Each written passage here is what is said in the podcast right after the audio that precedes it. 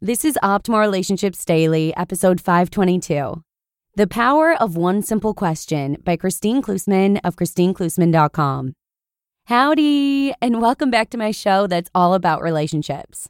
I'm your host, Joss Marie, and I'm here every weekday. Think of this show as an audiobook where you can listen at a time that's most convenient for you. And today, I'll be narrating a post by psychologist Kristine Klussman in which she shares one powerful question you should ask yourself to enhance the level of connection you have with both yourself and others. And if you want to hear more posts like this one, go ahead and hit subscribe so that you don't miss any. But with that, let's go ahead and jump right into Kristine's post and start optimizing your life. The Power of One Simple Question by Kristine Klussman of KristineKlussman.com. Whether you're just starting your journey to become more authentically connected to yourself, others, and the world around you, or you're already at an advanced stage of self actualization, one simple technique offers the best way to take stock of how consciously and intentionally you are living your life. It's easy to do and easy to remember. Just pause for a moment and ask yourself Am I feeling connected right now?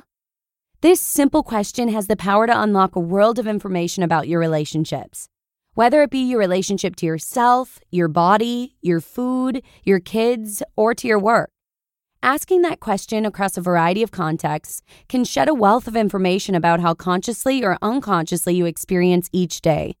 It can also show you golden opportunities to plug back into awareness and connection. You don't have to have a perfect understanding of what connection or disconnection mean and feel like, in order to benefit from asking yourself this question, you'll come up with your own sense of that.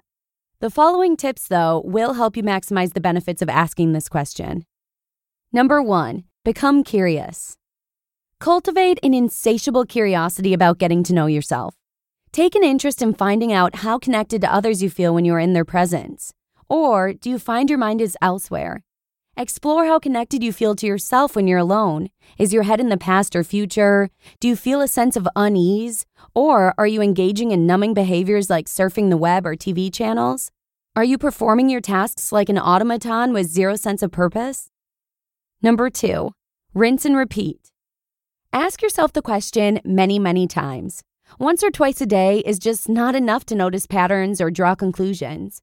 In order to really get a sense of things, try to check in with yourself every hour of your waking day if you can remember to do so, or anytime you shift to a new activity. The more you ask the question, the more you reap the rewards. Number three, don't judge.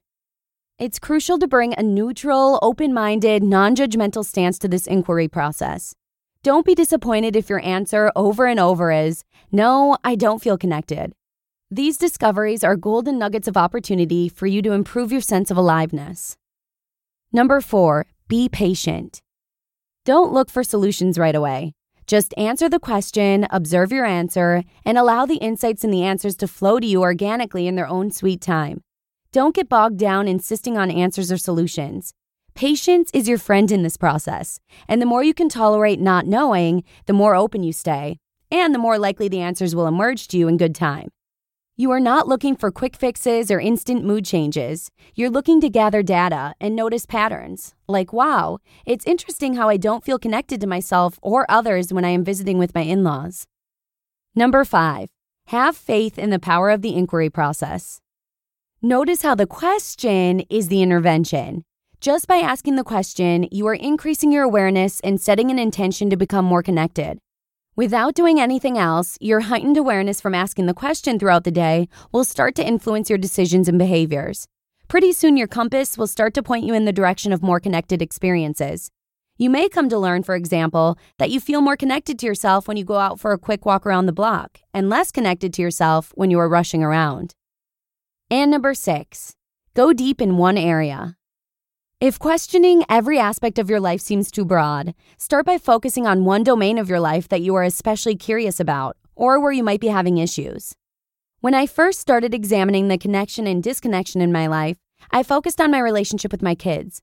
I had always considered myself a good, dutiful mother, and if anyone had asked me, I would have immediately said, Of course I am deeply connected to my kids. But deep down, I had a nagging sense that I wasn't as close with them as I could be. So I started out asking the question Am I feeling connected to my kids right now? After just one day, it became clear that my answer was no way more often than I'd hoped. This made me even more curious and determined to put the clues together on what promoted connection or disconnection between me and my boys. Before long, I could easily see how to break through moments of disconnection. For example, I noticed driving to and from school was a typical time of disconnection where our energy was flat and not much was happening in the way of conversation, eye contact, or closeness. So I experimented with walking and biking with them to school a couple of times a week.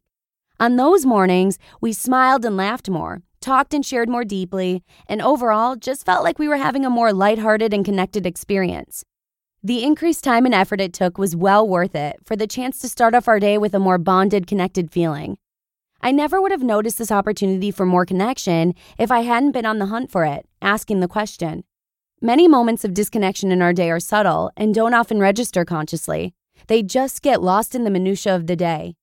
Asking yourself whether or not you feel connected invites you to remember, reflect, and act on what matters the most. You just listened to the post titled the Power of One Simple Question by Kristine Klussman of KristineKlussman.com. Thank you to Kristine. I love how transparent she was about her relationship with her sons and how this one simple question brought her closer to them. So, with that, I'm going to say that's a wrap. Thanks so much again for joining me here. Have a wonderful rest of your day, and hopefully, I'll see you again tomorrow with a post on communication skills where your optimal life awaits.